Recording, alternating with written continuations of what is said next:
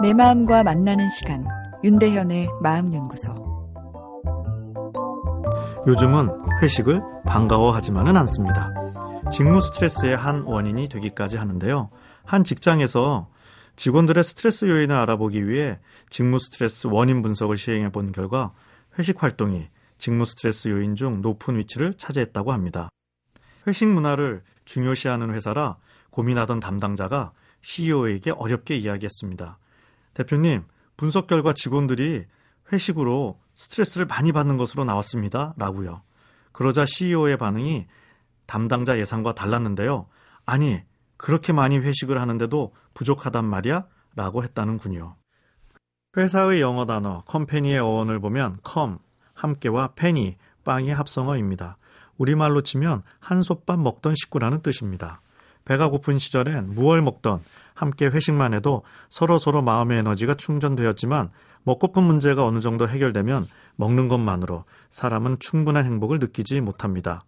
먹고 살기 어려울 때를 생각해야지 틀린 말은 아닙니다. 그러나 먹고 사는 것은 생존의 중요한 문제이지만 인생의 가치는 생존 그 자체에만 있는 것은 아니니까요. 무한 경쟁이란 말, 스트레스 의학을 하는 저는 듣기만 해도 답답해집니다. 그러나 이것이 현실이고 CEO 직원 모두 업무 스트레스가 큽니다. 회사의 경쟁력이 사람에게 있다고 합니다. 그 사람이 가진 기술이나 지식과 더불어 도전 의식과 창조성이 경쟁 우위를 위해 요구되지요. 그런데 도전 의식과 창조성은 이성적인 노력만으로 만들어낼 수 있는 요소가 아닙니다. 감성 시스템이 제공하는 삶의 긍정적 요소를 할수 있는데요.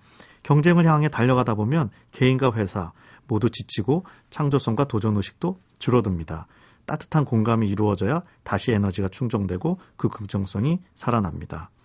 공감 문화에 대해 강의를 들은 한 CEO가 회식 문화를 바꾸겠다. 그래서 소주 폭탄 회식에서 영화와 와인의 회식으로 바꾸었습니다.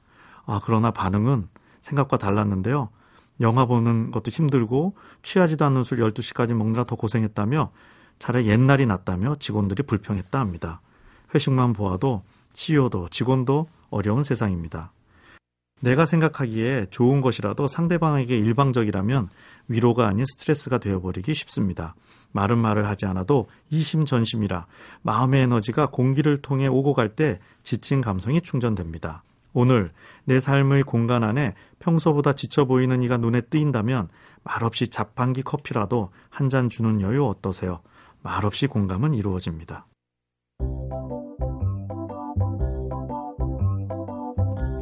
윤대현의 마음연구소. 지금까지 정신건강의학과 전문의 윤대현이었습니다.